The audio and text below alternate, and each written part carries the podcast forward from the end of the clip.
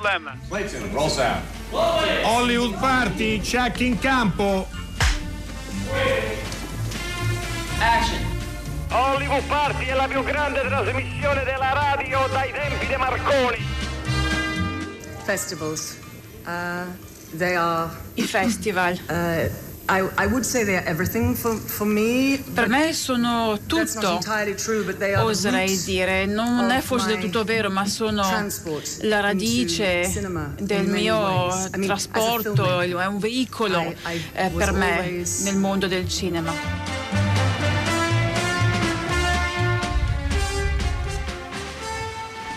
Buonasera, parte un'altra puntata di Hollywood Party e parte con la voce di Tilda Swinton, per cui adesso io, Alberto Crespi da Roma e Steve della Casa da Venezia faremo per forza la figura dei provinciali rispetto a questo inglese così aulico. Li- Parla veramente l'inglese della regina Tilda Swinton. Eh, È vero, è vero. Scuola Ciao, Steve, io bene, anche perché vicino a me per la prima volta in quest'anno a Venezia c'è finalmente un ospite in carne ed ossa, un vecchio amico che però ha un ruolo importante nella Venezia di quest'anno perché è il regista del film di apertura. Eh, ieri abbiamo visto Lacci, appunto il film di apertura, e Daniele Lucchetti qui con noi. Ciao Daniele. Ciao Steve, ciao. Stiamo guardando Buonasera, ammirati.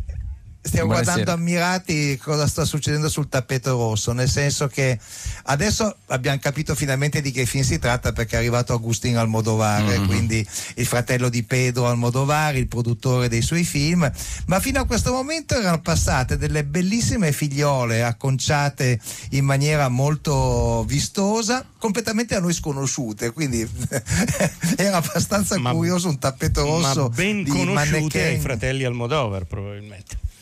No, no, non, so- non sono, non sono nel loro film. Sono nel, nel- nel- loro film c'è solo. Tilda Swinton, quindi non, ok. non- non poteva essere, non poteva essere così. No, vabbè. Comunque adesso finalmente abbiamo capito di che cosa si tratta, ne parleremo dopo. La voce umana di eh, Almodovar è uno dei eh, film più attesi e devo dire un'attesa positiva. Io direi che possiamo eh, partire subito con una musica rispetto alla quale farò subito poi una domanda a Daniele Lucchetti perché questa musica io l'ho, l'ho sentita e secondo me c'è proprio un riferimento a una, una scena di qualche anno fa. Sentiamola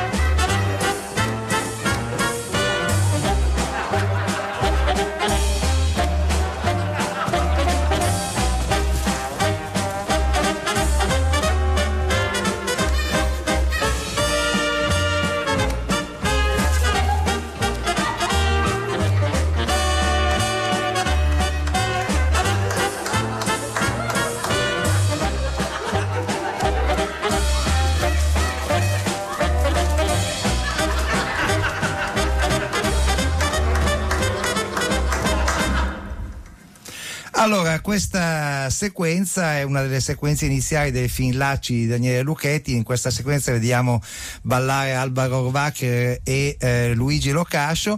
Ma adesso, prima di entrare nel merito del film, insomma, che è una storia articolata con, eh, diciamo, sono due coppie che di fatto sono tre perché sono loro giovani, loro più anziani e i loro figli maschi e femmina anche loro eh, però questa marcetta è, la, la, al cinema noi l'abbiamo già sentita in un film straordinario degli anni 60 Eh, che io la conoscevo bene qualcosa.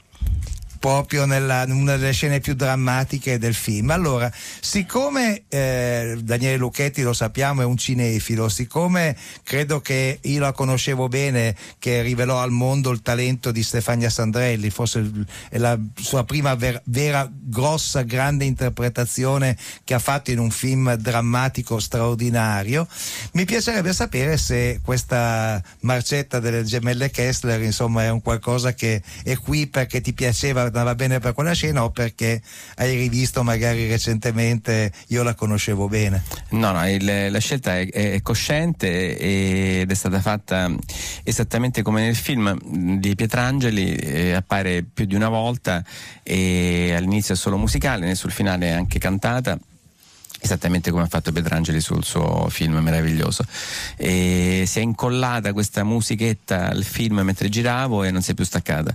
E ho messo, inserito anche Pietrangeli nei ring- ringraziamenti, ovviamente, perché secondo me una cosa è citare, una cosa è copiare. Io ho copiato qui una sua soluzione che mi sembrava così bella e così evocativa.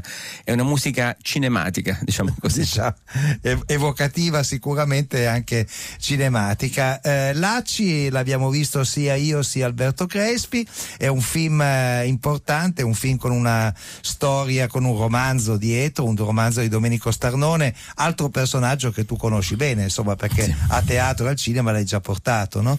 Sì, con Domenico abbiamo un rapporto di amicizia da tanti anni, anche lavorativo, perché abbiamo fatto insieme la scuola, sia a teatro che al cinema, abbiamo fatto insieme la sceneggiatura dei piccoli maestri e adesso dopo tanto tempo abbiamo ricominciato a lavorare insieme su, su Lacci.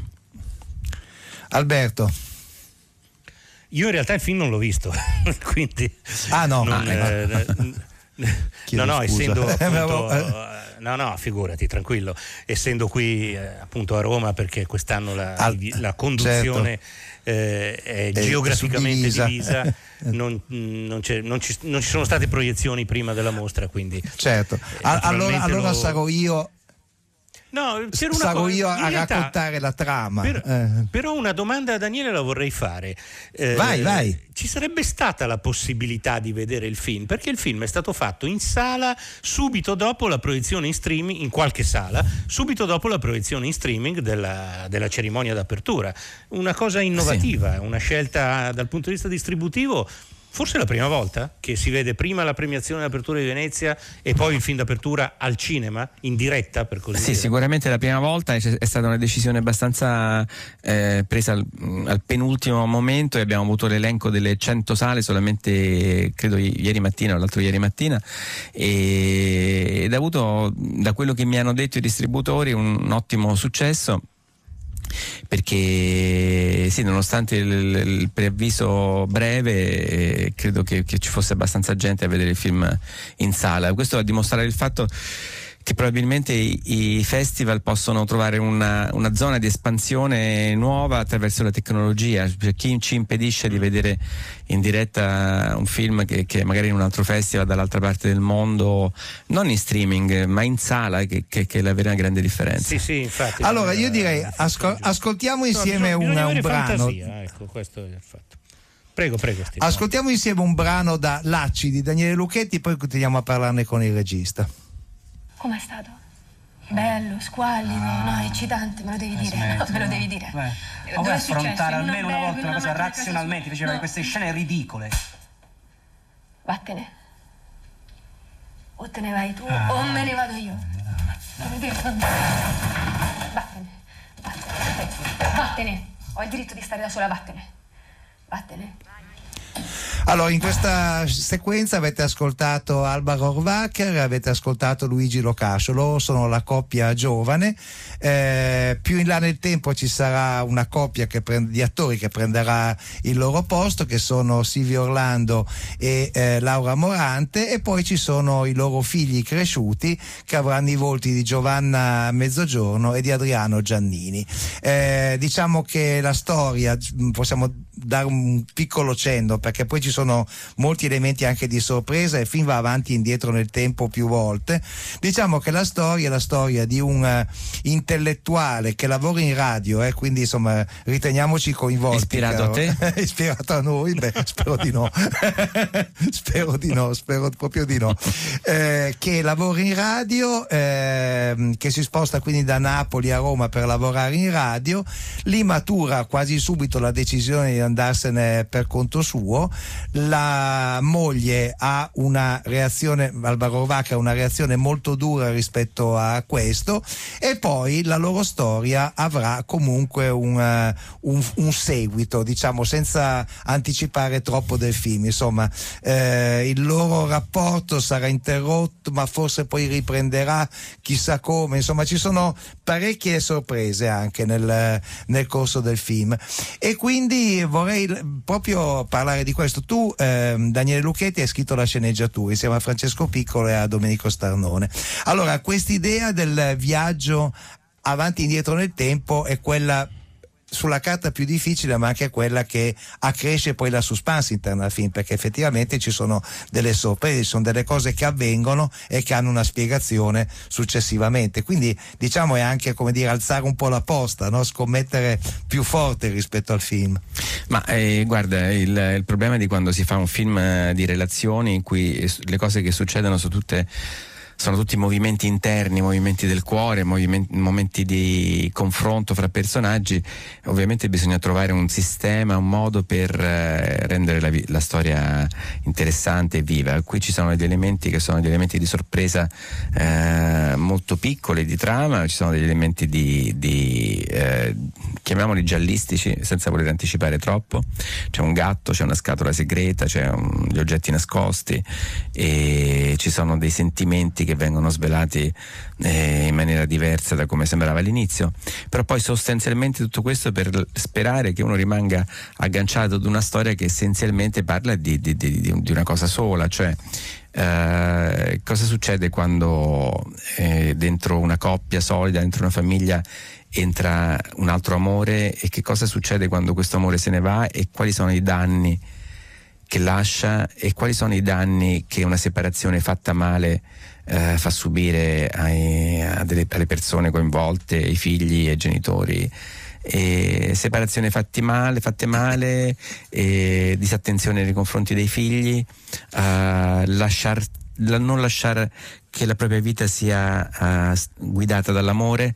E questi sono diciamo i, Certo. i conflitti di questo film. E diciamo che sono conflitti che ti affascinano perché la- c'è una scena a un certo punto in cui Alba Rohrwacher con i bambini in macchina eh, guarda il marito che, sta, che passeggia con un'altra donna. Quella scena a me ha ricordato un'altra scena di un altro tuo film, eh, quella in cui eh, ehm, la Ramazzotti, con anche lei in macchina, anche lei con un fanciullo a casa, insomma è una, un'immagine credo che ti, sia, che ti sia cara, non so se per questioni personali o no, ma insomma un'immagine che ricorre nel tuo cinema. Beh, io con mia mamma in un'utilitaria a cercare mio padre l'ho vissuta più di una Ecco, volta. Ecco, ok, sentiamo cosa ne pensa Alberto Crespi, sentiamo cosa ne pensa il nostro, diciamo, quello che si è ispirato a noi per, per il suo ruolo, e cioè Luigi Locascio. Luigi, ciao, benvenuto a Hollywood Party. grazie, ciao. Lu- ciao. Luigi, ti Luigi. ricordi quando dicevo facciamolo uguale a Steve della casa? Abbiamo detto che Eh, tu sei no- uno che lavora in radio. provato, Non ci siete riusciti tanto, eh? È E tu hai detto un mo- è un modello, è un Ecco. modello troppo alto per me. hai detto. È il male, esatto, è venuto male il film e allora in questo caso è colpa mia, mi dispiace. Vabbè, ci sarà un No, no, secolo invece- sicuramente, Ci abbiamo 30 anni da coprire di storia perché ci sono questi salti, Eh, certo. ma non sappiamo cosa succede in quegli altri 30 anni, allora a quel punto ci riproverò. Eh, però permettetemi di dire che se in quei 30 anni Luigi Locascio si trasforma in Steve della casa, diventa un film di Christopher Nolan, eh? non è Sì, più... Però magari, però magari visto che faccio pochi film, magari trovo un'occupazione alla RAI, magari faccio un programma radiofonico ser- serio, vero, scambiate. autentico, esatto. Vi scambiate. Vi scambiate. Va bene, ti E poi, aspettiamo. come avviene nel fi- e poi come avviene nel film puoi dire mi- visto che sono diventato famoso mi chiamano per pareri sulla politica, la cultura ecco Eh, quella- certo. quell'aspetto Infatti, ti dell'intellettuale volevo chiedere, vanesio cosa lo esatto. No, infatti, infatti. Scusate, prima di perché siamo lì per c'è soltanto una cosa, perché sennò rimane una cosa che, che volevo dire. L'ultima volta che stavo per essere ospite vostro a Olive Party non ci siamo riusciti a sentire, ero in un cucuzzolo di, mon- di montagna in Sicilia, avete provato a chiamarmi niente, dice purtroppo con Luigi non possiamo parlare ed era per il film Il mangiatore di pietre, quindi io adesso l'ho detto, recuperate questo film, Il mangiatore di pietre di Nicola Bellucci. Molto bene, lo, lo faremo, lo faremo e lo Sì. faranno i nostri ascoltatori sicuramente. Luigi. Locascio, allora la, la domanda più banale potrebbe essere quando ti hanno detto che da grande diventavi come Silvio Orlando, eh, che cosa, cosa hai Eh beh, pensato? anche quelle, anche Invece- quelle effettivamente è, è arabo. io- no, avrei bruciato le tappe, sarei voluto diventare subito Silvio Ah, ecco. Orlando e non aspettare diciamo, un'età un po' più consistente, relativamente consistente. No, è e certo, nel ma frattempo...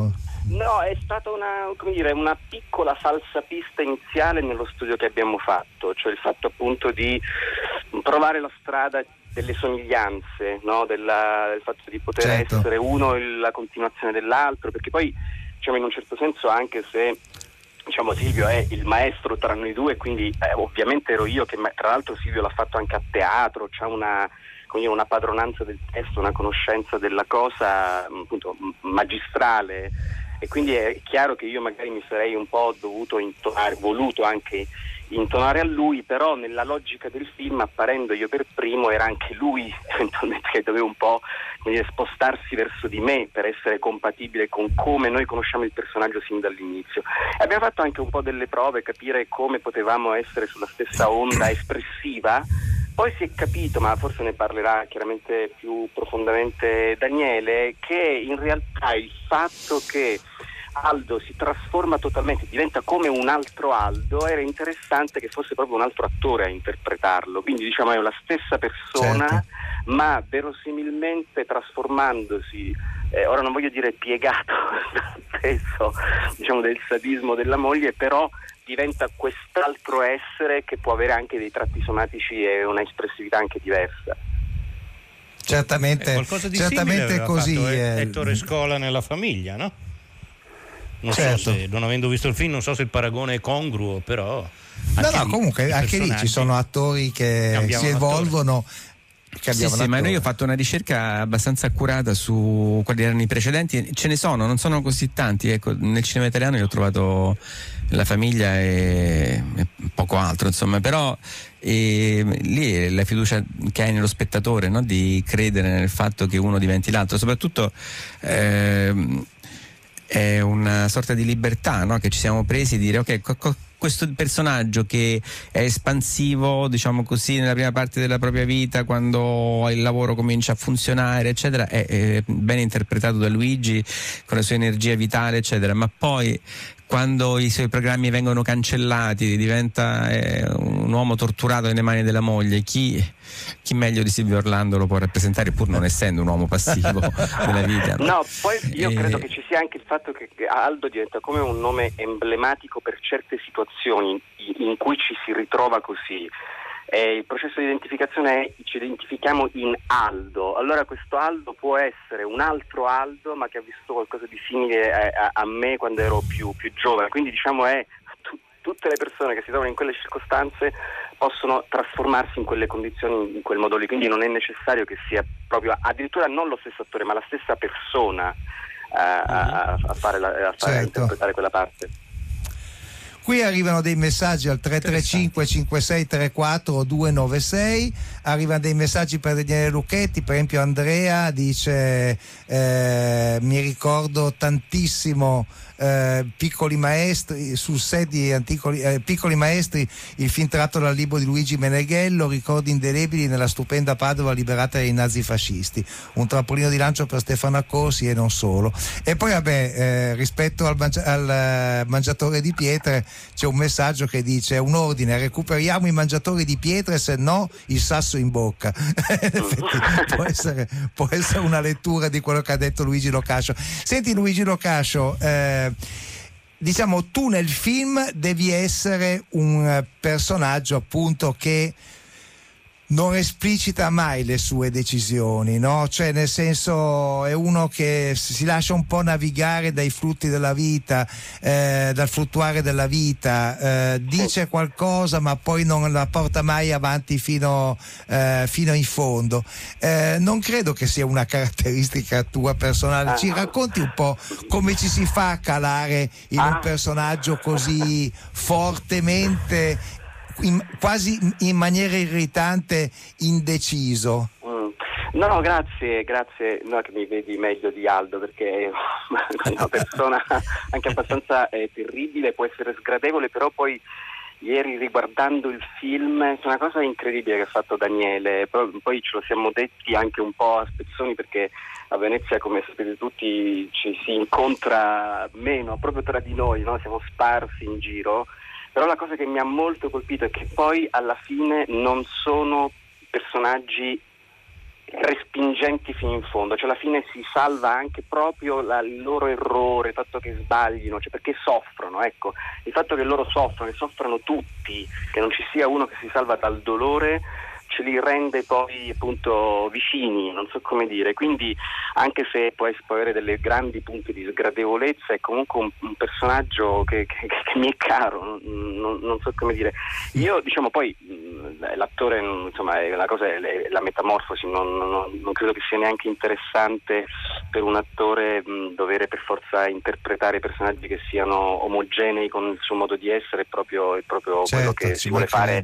È totalmente mh, trasformarsi, quindi insomma è stato, è stato bello e, e doloroso, questa è la cosa che mi attraeva. E poi, e poi recitare con Alba, con- non avevamo mai recitato insieme, è un'attrice Con Alba straordinaria, Rohrwacher, sì. Rohrwacher, sì, scusate, e, mh, e con Alba Rohrwacher e quindi è stato bellissimo anche proprio questo tempo che abbiamo passato insieme per costruire questa, questa relazione.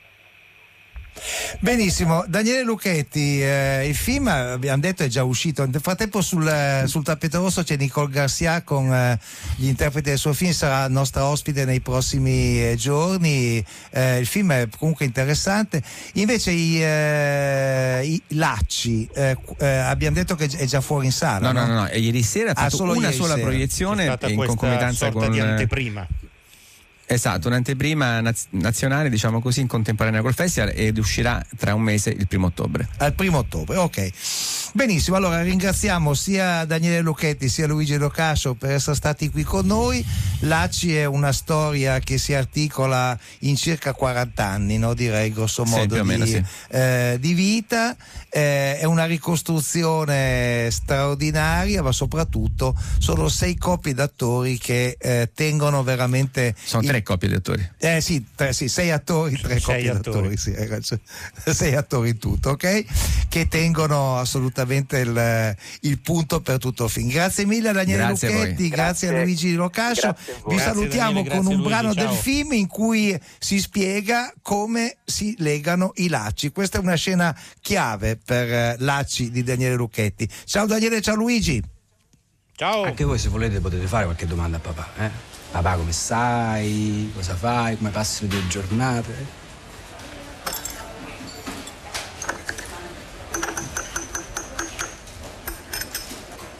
È vero che gli hai insegnato tu ad allacciarsi le scarpe? Nessuno si allaccia le scarpe come me le allaccio io. Che come te la allacci? Se le allacci in modo ridicolo. Non ci credo che pure tu fai così. Io penso che me la allaccio come, come tutti gli altri, No, no? Facci vedere. Muovi, faccio vedere come me la allaccio le scarpe. Sì. Va bene. Allora, eh, cominciamo intanto con la scarpa slacciata. Mm? Prendo questa. Prima cosa, stringo. Poi faccio due occhielli, come fanno tutti. Giro intorno. L'occhiello qua nel buco e tiro così. Visto? Niente di speciale. Tu lo allacci così? sì. Sì? Voglio imparare anch'io. Va bene. Dai, Sandro, facciami vedere come si allacciano le scarpe, su. Ecco. Allora. Innanzitutto slacciamolo tutti quanti insieme. Ecco. Guarda soprattutto Sandro che se la allaccia meglio di me. Dai.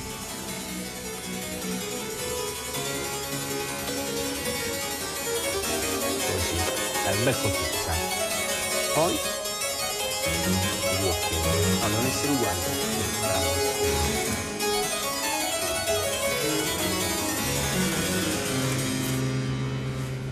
Però è ridicolo allacciarselacci così. È ridicolo. Quando me l'ha insegnato? Eh, Non credo di avertelo insegnato io, forse hai imparato da solo. Guardandomi. Mm.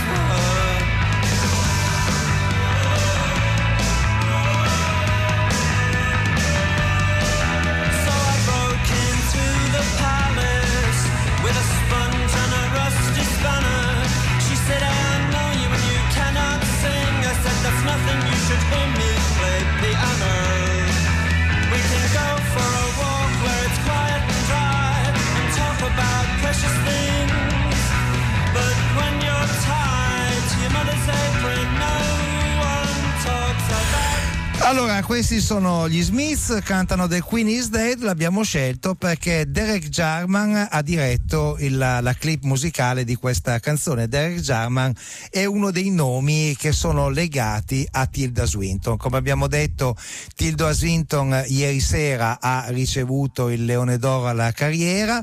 Nel suo discorso d'accettazione è stata molto carina, ha detto che lei si sente sempre, insomma, il passaggio secondo me più bello è quando dice io mi sento sempre la ragazzina punk che, eh, che girava in pullman. Cioè, Tilda Swinton, ragazzina punk che gira in pullman parlando l'inglese di Oxford, mi sembra una, un'immagine Però- che vorrei regalare ai nostri ascoltatori. Ecco. Però un look punk Tilda ce l'ha ancora. Sì. eh.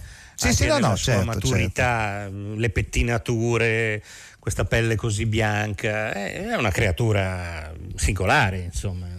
È una bella immagine. Ricorda sempre quella famosa canzone Il papà anche la mamma anche sono stufi che io faccia il punk, no? Quella- Vabbè, eh, però non è, non è d'attualità. No, dicevo, Tilda Swinton oggi ha eh, fatto anche la, eh, la masterclass che come d'abitudine eh, o segue o precede la consegna del Leone d'Oro. In questo caso eh, l'ha seguita e poi oggi inoltre era anche la protagonista dell'attesissimo cortometraggio di Pedro Almodovar che si intitola La voce umana, del quale parleremo dopo, ma possiamo eh, anticipare che il eh, cortometraggio a me è piaciuto molto, ma diciamo questo è soggettivo, però quello che è oggettivo che ha i titoli di testa più originali degli ultimi 40 anni, insomma, eh, Saul Bass eh, e tutti quelli che li facevano negli anni 60 eh, forse hanno a loro volta influenzato Pedro Almodovar perché sono tutti fatti con degli attrezzi da lavoro cioè le, le lettere Tilda Swinton, Pedro Almodovar, eccetera, sono il titolo del film, la voce umana, sono fatti tutti con delle pinze, dei martelli, delle- dei cacciaviti, Poste eccetera. in modo da riprodurre le lettere? Sì, Così? ma stupendi, stupendi perché veramente. Eh, e poi questo si lega alla scena iniziale, che però eh, della quale parleremo dopo. Adesso io proporrei, Alberto, di ascoltare Tilda Swinton in uno dei passaggi del- della sua masterclass eh, odierna, che è stata, come si poteva, ci si poteva aspettare, molto pétillant, direbbero i francesi. Well, I, I've said before, and and I will repeat it because it's true. L'ho già detto, I- lo ripeto perché è vero, se non avessi conosciuto Derek Jarman, io non sarei- non farei Um, i film come li faccio oggi perché quello che ho trovato con lui è stata una I modalità di lavoro che a suo tempo io pensavo essere unico. Life Mi pareva una cosa miracolosa. E- e- ed è stato bello perché in realtà quel miracolo si è ripetuto più volte e quello che intendo da questa modalità di lavoro è la seguente cosa. Derek era un artista, era un pittore, in- prima di tutto, sapeva che cosa significava lavorare da solo come autore dei suoi dipinti, ma come regista sapeva di lavorare con altri registi. e quindi sin dall'inizio Uh,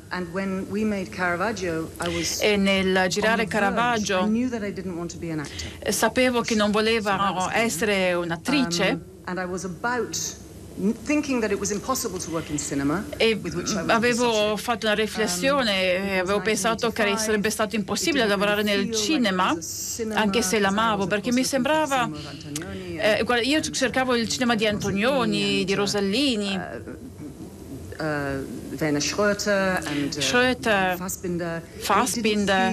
E non avevo la sensazione che Um, questo esistesse a Londra.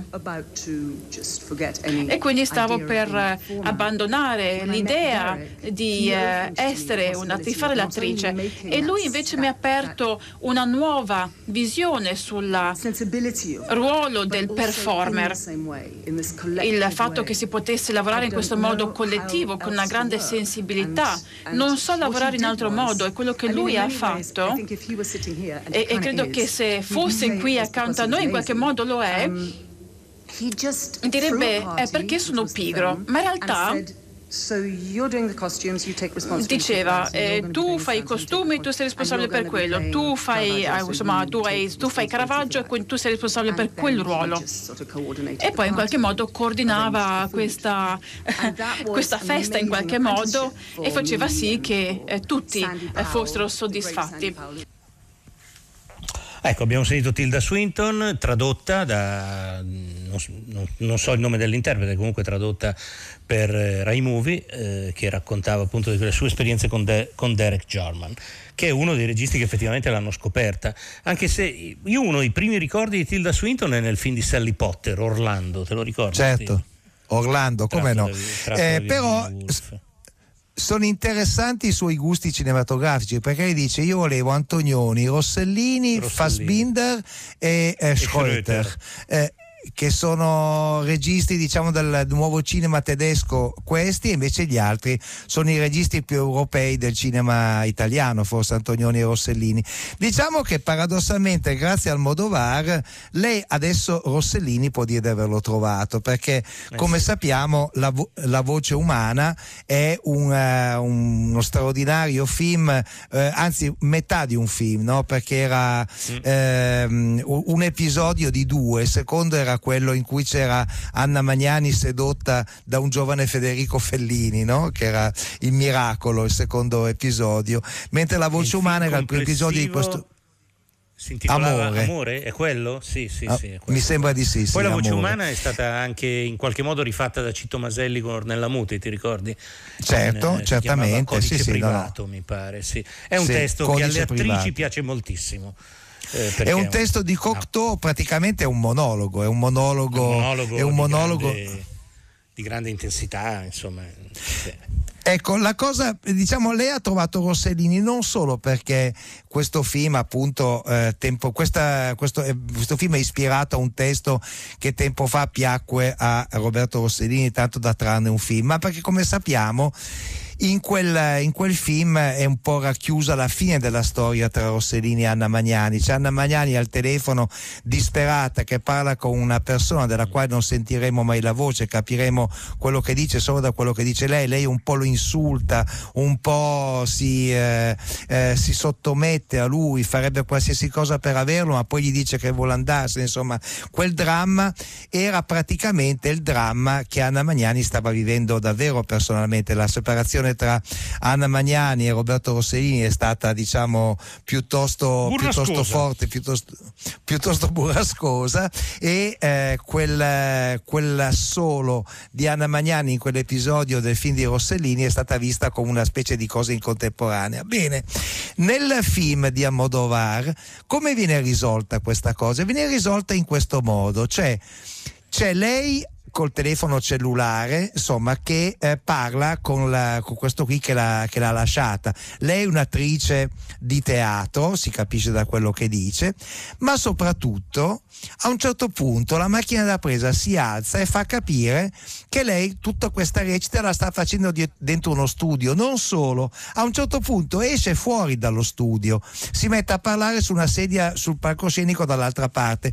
Praticamente è come se eh, Almodovar dicesse che lei al tempo stesso sta recitando, eh, sta provando questa, questa, scena per farla poi a teatro, ma la sta anche vivendo davvero perché il suo uomo, quattro anni di relazione, l'ha mollata senza, eh, senza pietà. E quindi eh, insomma è un, è, un pezzo, è un pezzo abbastanza forte ed è un'interpretazione molto, molto, molto interessante da, eh, da parte di eh, Tilda Swinton. Enrica dice al 3 335 5634 296 che eh, Anna Magnani era meravigliosa e Giovanni da Marsala ci ricorda che a teatro quella, quel pezzo l'aveva fatto anche Anna Proclemer in maniera maestosa. Eh, poi nella legge del desiderio Carmen Maura fa la voce umana a teatro ed è una transgender, quindi eh, diciamo che come ci ricorda Emilio anche questo tema ri, ri, rientra nella casistica casistica delle cose che Almodovar voleva raccontare, però qui lo racconta certo. in maniera molto interessante e lo racconta soprattutto eh, con delle sorprese che dopo vi dicevo. Però adesso io proporrei di ascoltare cosa ha detto Pedro Almodovar oggi in uh, conferenza stampa, perché come sempre eh, diciamo le sue conferenze stampa come le possiamo definire? Colorite, cosa dici? Beh sì, sempre, tu diresti scoppiettanti, sempre piene di Scoppiettanti di o anche colorate, perché come ci ricorda, come Beh, ci ricorda Nadia, le sue camicie sì. sono sempre molto colorate. Sì, allora colorite, colorate, vestito, sì, sì, con una, con una uh, camicia piuttosto, piuttosto uh, uh, visivamente scioccante, diciamo, con un accostamento di colori. Ma nei film i colori sono molto importanti, ma ne parliamo dopo. Ascoltiamo il vecchio Pedro. De Jean Cocteau ya me inspiró. Jean Cocteau mi ha già ispirato, ispirato, nella legge del desiderio, una scena dove Carmen Maura eh, era l'attrice protagonista, c'era una, una, scena molto breve appunto che eh, ha visto la voce umana. Ecco, questo ha fatto sì che eh, Carmen Maura e la voce umana fossero una buona combinazione. Nel film eh, successivo la mia idea era quella di eh, fare un lungometraggio. La voce umana in realtà dura mezz'ora mezz'ora, quindi eh, bisognerebbe farne un'ora in più. Poi l'idea si è ripresentata in Donne sull'orlo di un attacco di eh, nervi, ecco, e quindi si trattava di eh, riprendere un po' questi concetti. Ehm, Ecco che si aspetta quindi in questo film un, una telefonata, una telefonata che non arriva mai, il risultato è stata una commedia eh, delirante eh, nell'88, non so se l'avete vista, insomma è stata presentata qui a Venezia. Ecco, ehm, si tratta di qualcosa di molto interessante, molto per me. Si tratta della situazione di una donna sola eh, assieme a un cane, anche lui abbandonato, quindi l'abbandono. Ecco, si tratta di una situazione drammatica che mi ha dato sempre molti stimoli, mi è sempre interessata moltissimo. Ecco, immagino che questa sarà l'ultima volta eh, che prenderò in considerazione il testo di Jean Cocteau. Ecco. E questo era appunto Pedro Almodovar. Allora qui c'è Raffaella che ci ricorda che l'ha fatta eh, a teatro anche Adriana Asti e Carlo Cotti ci dice che Simon Signoreno, questo non lo sapevo, è stata la prima interprete della voce umana a eh, teatro in Francia. E, ehm, come dicevo, in questo film i colori sono fondamentali e anche le scene, perché allora eh, Alberto, eh, diciamo quando si parla dei registi che amano il cinema popolare di genere italiano, di solito si cita, vabbè, Quentin Tarantino ovviamente, Joe Dante, i fratelli Cohen, Tim Burton, eh, insomma mh, eh, vari nomi. Beh, Pedro Almodovar a modo suo eh, lo, ama, lo, ama, molto e lo cita anche in eh, Matador. A un certo punto c'è uno dei protagonisti che facendo cose che non si possono dire in fascia protetta guarda un film di Mario Bava Sei donne per l'assassino. Insomma una scena in cui una ragazza viene buttata in, seminuda in una vasca da bagno. E eh, diciamo che tutta la, eh, la parte eh, diciamo prima che si, eh, si sveli il, eh, il, fatto che il film è girato in uno studio, tutti i cromatismi di La voce umana di Pedro Almodovar ricordano da morire quello che era uno dei primi film a colori girati da Mario Bava, in cui i colori erano fortissimi, erano sgargianti, insomma, riempivano gli occhi, in particolare il rossetto. Beh, qui Tilda Swinton ha proprio un vestito rosso e eh, prima di entrare in questo, in questo, suo appartamento si reca niente meno che in un uh, negozio di utensili e compra un'accetta. Poi diciamo cosa fa di quell'accetta, però per adesso io direi ascoltiamo Sei donne per l'assassino di Mario Bava, un film che Pedro Almodovar ama molto. Ah e vai, con Mario Bava, via.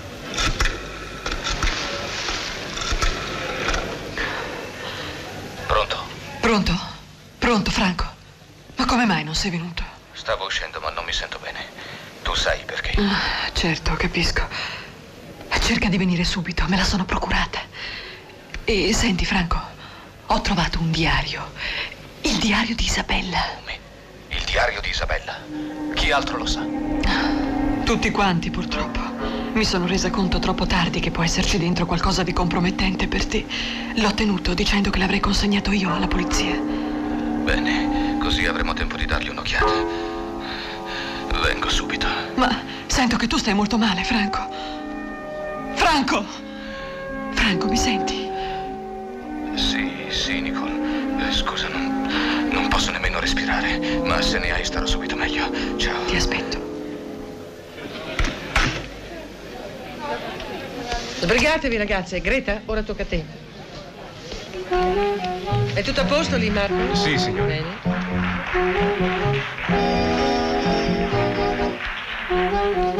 Cesaretto, ma dove era finito? Eh, sto qui. Sì, l'ho cercato dappertutto, devo fare sempre tutto da me.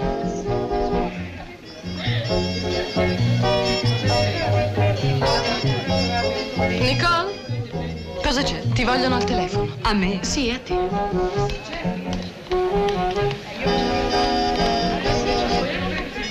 Pronto? Pronto? Nicole, sei tu? Sì. Chi parla? Sono Franco. Non ce la faccio a venire lì.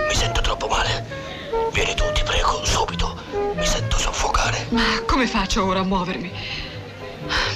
Eh, va bene, farò del mio meglio. Cercherò di venire subito. Ecco, ora è a posto. Peggy, Franco sta male, ha bisogno di me. Devo correre immediatamente da lui, ti prego, prestami la macchina. Ma come fai? Il defilé non è ancora finito. Ah, che me ne importa. Ti prego, dammi le chiavi, ma fai in modo che nessuno ti veda. Aspetta. Sei donne per l'assassino, un capolavoro pop del cinema italiano di pop art è pieno anche eh, La voce umana eh, diretto da Pedro Almodovar, film di cui vi stiamo parlando. E a un certo punto eh, Tilda Swinton mette in ordine alcuni libri perché sta radunando le cose del suo uomo che è andato via. E prima prende l'accetta e eh, fa letteralmente a pezzi il vestito, un vestito di lui, insomma, metafora abbastanza evidente, insomma, sappiamo quanto le accette piacciono a Quentin Tarantino e al, suo, e al suo cinema, ma soprattutto quando mette a posto i suoi libri, Alberto beh, fa vedere che una delle letture, eh, non si sa se di lei o di lui, era Kill Bill di Quentin Tarantino, quindi insomma diciamo ah. che ci rimane abbastanza, abbastanza, abbastanza vicino, insomma, Siamo gli piace vendetta. anche in zona vendetta, eh, anche se in questo film la vendetta sarà, non anticipiamo come, ma sarà piuttosto curiosa e molto fortemente scenica. Cosa dice? Ascoltiamo Kill Bill ancora una volta, anche perché, no? Quentin dice che, vuole, dice che, vuole, fare il terzo capitolo, quindi vediamo ecco, un po'. Ripassiamoci. Ripassiamoci i primi due. esatto. Benvenuta. Tu inglese? Beh, quasi. Americana. Americana. Benvenuta americana. Domo? Io parlo molto bene tua lingua. Tu detto domo? Parli giapponese? No, no, solo qualche parola che ho imparato l'altro ieri. Um, posso sedermi qui? Oh, certo, certo, certo. Prego, siedi. Oh. Quali altre parole hai imparato? Um, oh, solo un momento. はいお客さん上がり一丁頼むよ急いで今大好きな昼メロ見てんだよおメロだ昼メロタイムいいから急げもう見てお茶沸いてるんだからたまには自分で出しなさい Sta zitto! Alza le chiappe e vieni qui! Oh, oh mi scusa, la, la, la, la.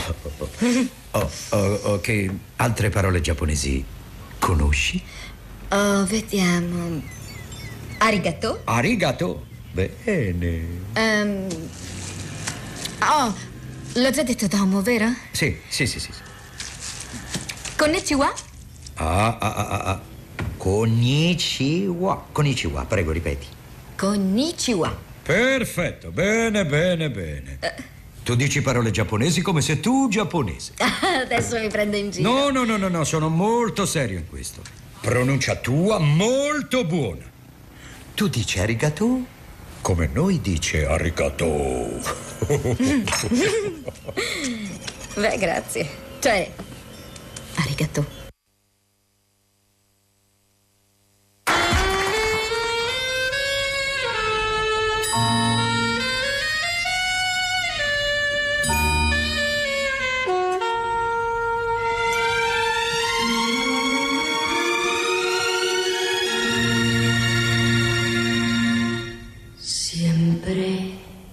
Que te pregunto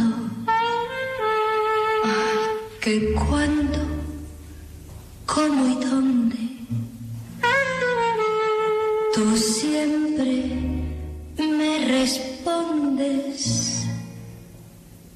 Quizás, quizás.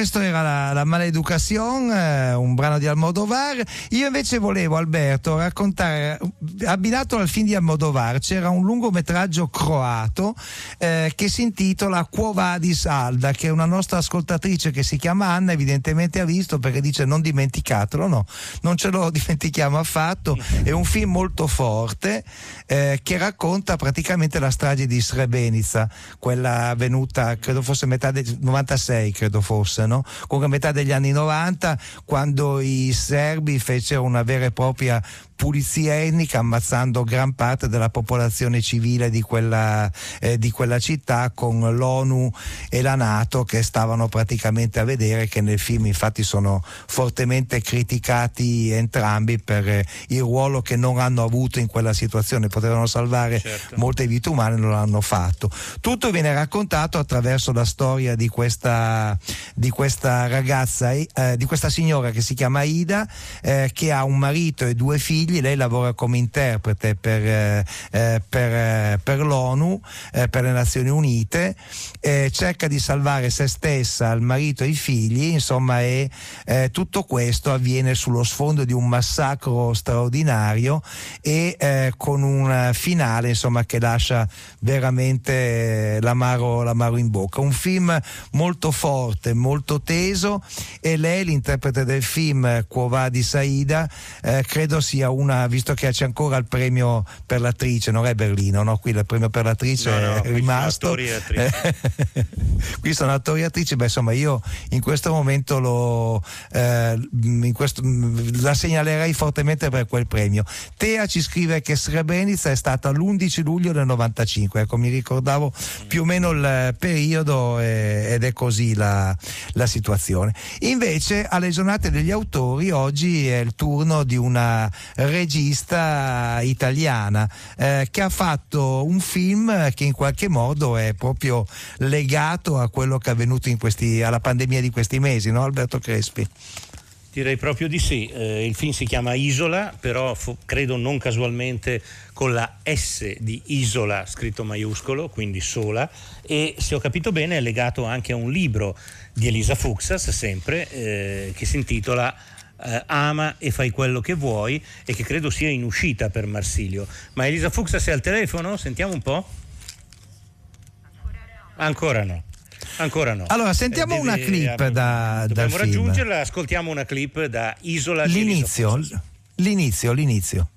A volte succedono cose che sono solo fatti, ma a volte questi fatti sono storia. Non le scegli, precipitano ad altezze misteriose, ti sconvolgono, non le chiedi, non le vorresti, ma poi quando capitano non puoi evitarle. Nel bene e nel male sono la nostra vita. A volte terribile, a volte una meraviglia, con i suoi testimoni, che sono anche la nostra memoria. Quella figlia dell'amore, schiavo son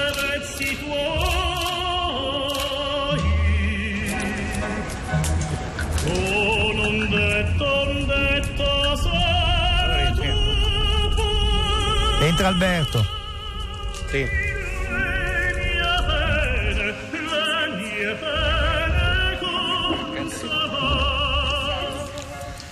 Questo era un brano di Isola eh, e dovremmo aver raggiunto Elisa Fuxas al telefono. Buonasera Elisa.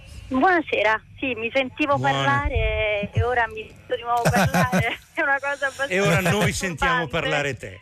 È un film di David Lynch, vero? Che io sono sì, sì, sì. un film di un altro. No, no adesso, sono, adesso, sono, tutti film di Christopher Nolan in cui si va avanti e indietro. È vero, è vero. E questo forse lo è veramente. Forse lo è veramente. No, invece parliamo di un film di Elisa Fuxas e mai come in questo caso un film di è l'espressione giusta perché lo hai girato con il tuo cellulare, lo hai pensato, creato nei giorni proprio nei giorni immediatamente precedenti al lockdown, se ho capito bene. È, veramente una sorta di diario. Hai voluto Guarda. documentare un momento difficile della tua vita e della vita di tutti.